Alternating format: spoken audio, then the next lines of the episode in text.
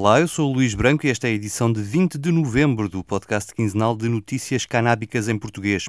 O 4 e 20 sai nos dias 4 e 20 de cada mês no esquerda.net e na tua aplicação de podcasts. Há outros podcasts no esquerda.net como o Alta Voz, com leituras longas de artigos, o Mais Esquerda, com registro de debates e conferências, os Cantos da Casa, com o melhor da música portuguesa e o Convocar a História um podcast do Fernando Rosas com convidados diferentes todas as semanas.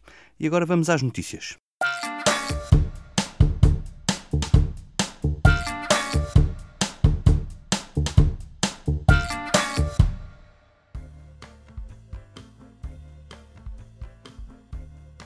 O ativista catalão Albert Ió começou esta semana a cumprir pena de prisão. Já o tinha dito aqui no 4 e 20, no início de outubro, que era uma possibilidade, e agora aconteceu mesmo. Trata-se do primeiro dirigente de um clube social de cannabis a entrar numa prisão espanhola, ou, por outras palavras, o primeiro preso político canábico. Albert Tio preside a Federação das Associações Canábicas Autorreguladas da Catalunha e foi um dos impulsionadores da lei aprovada pelo Parlamento Catalão em 2017 para regular estas associações, uma lei depois chumbada pelo Tribunal Constitucional Espanhol a pedido do PP. O caso que o levou a entrar anteontem na cadeia de Lledoners para cumprir uma pena de 5 anos de prisão já tem 6 anos. Foi em 2014 que a polícia entrou no armazém de cultivo da Associação AIRAM, de que Albert era um dos responsáveis. AIRAM era um dos maiores clubes sociais de Barcelona, com 4 mil sócios, e Tio e outros dois dirigentes foram condenados pelos crimes de associação ilegal e crime contra a saúde pública. Seguiram-se mais recursos e confirmações das condenações e a única esperança agora é o indulto pedido ao governo espanhol e que conta já com 15 mil assinaturas e o recurso ao Tribunal Europeu dos Direitos do Homem. Apesar de deixar três filhas menores cá fora, Alberto fez questão, antes de entrar nos portões da cadeia, de partilhar uma mensagem de otimismo a todos os que o apoiam. Olá, buenos días. Pues nada, ya llegó el día y nada, despedirme de todo el mundo. Eh, quiero enviaros un mensaje de optimismo, quiero enviaros un mensaje de alegría. Esto pasa por algo, es un trance que hay que pasar y esto es para, como decir muchos de vosotros y de vosotras, para salir más fuertes e intentar que esta sociedad avance. Entonces eh, os dejo aquí mi dirección para poder escribirme y los links de la recogida de firmas para la petición de indulto y el crowdfunding recogida de fondos para el recurso al Tribunal Europeo. Por favor, alegría. Yo voy feliz de poder aportar un poquito a esta sociedad. Espero que todos compartáis conmigo esa felicidad. Os quiero. Podem ver no Twitter do 4 e 20 os links para subscrever o pedido de indulto a Albert Ió na plataforma change.org e para a recolha de fundos no GoFundMe para tornar possível o recurso à Justiça Europeia.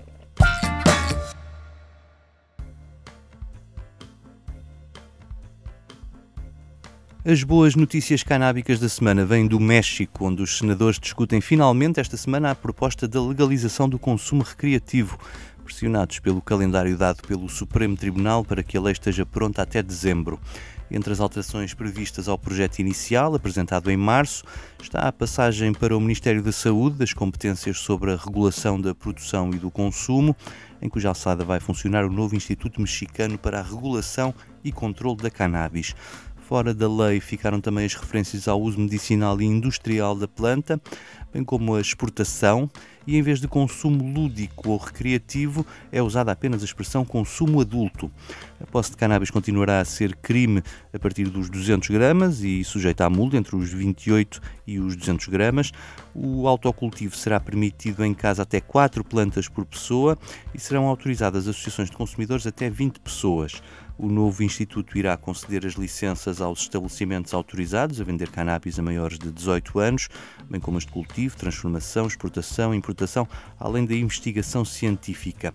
Há também penas de prisão entre 5 e 10 anos para quem empregue crianças ou adolescentes em qualquer fase do processo ligado à nova indústria legal. Algumas associações e empresas mexicanas que querem operar no setor canábico já vieram criticar a proposta por omitir vários aspectos, sobretudo no que diz respeito à questão das licenças para importar ou exportar a cannabis. Dizem que se o governo está mesmo interessado em aumentar receitas, o abastecimento de apenas 1% da procura mundial de cannabis já daria um enorme conforto aos cofres públicos e nas suas contas o mercado potencial para a cannabis mexicana pode ultrapassar os 5 mil milhões de dólares. Na mira deste movimento 4-2020 está o objetivo de tornar o México no líder do mercado canábico americano, onde vai competir com os produtores do Canadá e dos Estados Unidos. Esse objetivo ficará pelo caminho, dizem eles, se o governo mantiver a limitação de um hectare por licença de cultivo ao ar livre, o que também iria afetar o número de empregos criados. Criticam também que não se despenalize por completo a planta, apesar da jurisprudência do Supremo ir nesse sentido, e também de não se fazer uma distinção clara entre a cannabis e o cânhamo industrial. Se a lei for finalmente aprovada no Senado, o presidente López Obrador, cuja posição é uma das grandes incógnitas deste processo, terá seis meses para a regulamentar e o Instituto Regulador deverá ser constituído seis meses após a lei entrar em vigor. Para já no Senado, a proposta tem a oposição declarada do PAN, o principal partido da oposição mexicana, mas isso não impede a aprovação por parte da maioria, composta pelo Morena, o partido do presidente, o PT, o PES e o Partido Verde. Enquanto não se desatam estes nós legislativos e regulamentares, vale a decisão do Supremo Tribunal de que a proibição é inconstitucional. A jurisprudência obriga os juízes mexicanos desde fevereiro a dar autorização para a plantação, posse e consumo para fins pessoais a qualquer pessoa que tenha interposto a ação judicial nesse sentido. Em agosto, o Supremo foi ainda mais longe para autorizar um jovem de 15 anos com deficiência a utilizar derivados da planta para fins medicinais. E nessa altura deu ao Governo seis meses para cumprir o dever legal de harmonizar a legislação para o uso terapêutico da cannabis.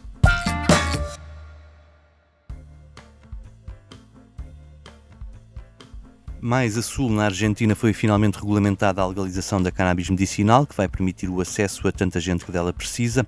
O decreto presidencial foi publicado na semana passada e tem por objetivo, e passo a citar, implementar medidas para garantir de forma gratuita por parte do Estado derivados da planta de cannabis para aquelas e aqueles doentes que tenham indicação médica com cobertura pública exclusiva. Nos restantes casos, caberá às instituições sociais ou privadas esta cobertura das despesas com a aquisição da cannabis medicinal. Os doentes com a receita médica devem inscrever-se no registro gerido pelo Ministério da Saúde, que é quem autoriza o doente a fazer o seu cultivo da planta, ou a transferir essa tarefa para uma pessoa terceira ou para uma associação de consumo partilhado. O decreto do presidente argentino Alberto Rodrigues reconhece que as lacunas na lei levaram as pessoas a organizarem-se em redes e associações de cultivo e transformação de óleos a partir da cannabis e que essas entidades ganharam reconhecimento social e jurídico. Estas associações, como a Mama Cultiva, vieram congratular-se com a regulamentação e dizem que ela, e cito novamente, começa a reparar a injustiça da perseguição e da estigmatização da planta que nos trouxe qualidade de vida.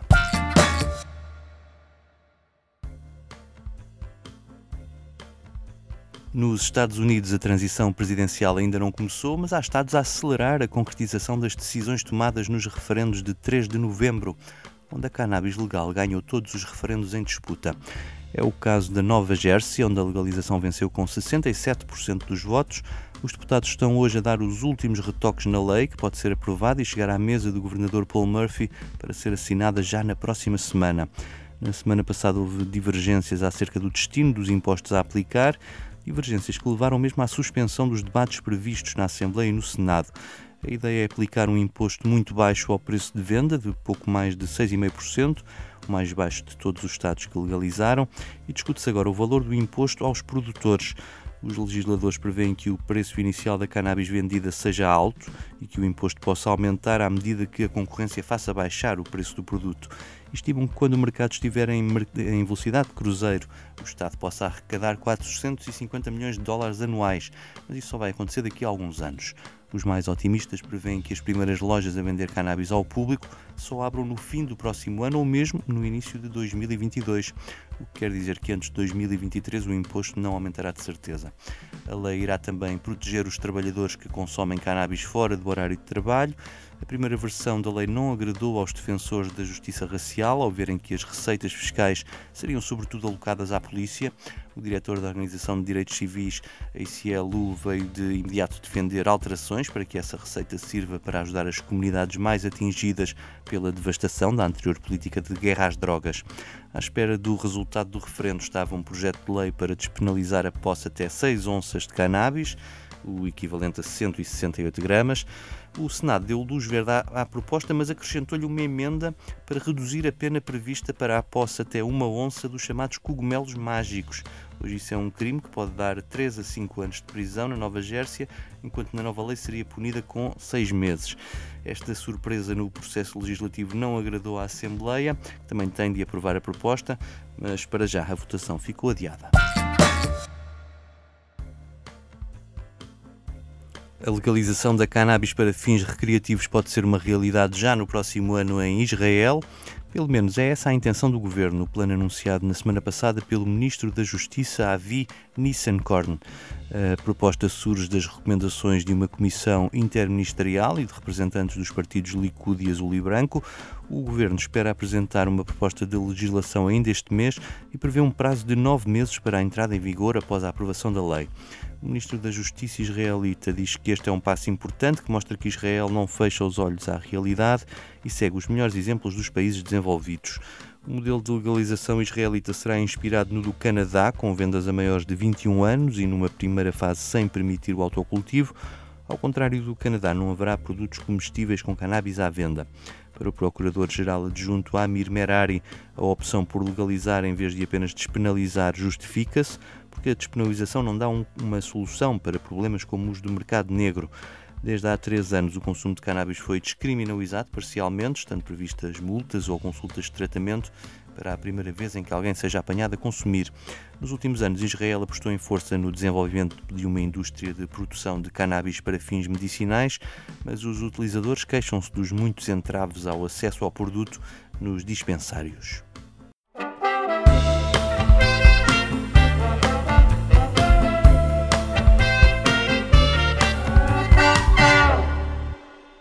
O quadro e 20 despede-se com um momento musical, desta vez com um instrumental por um dos guitarristas mais talentosos da nossa praça, o Pedro Joia.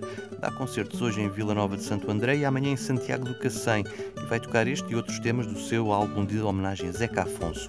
Podemos dedicar esta versão de A Formiga no Carreiro ao Albertio. Eu volto no dia 4. Até lá.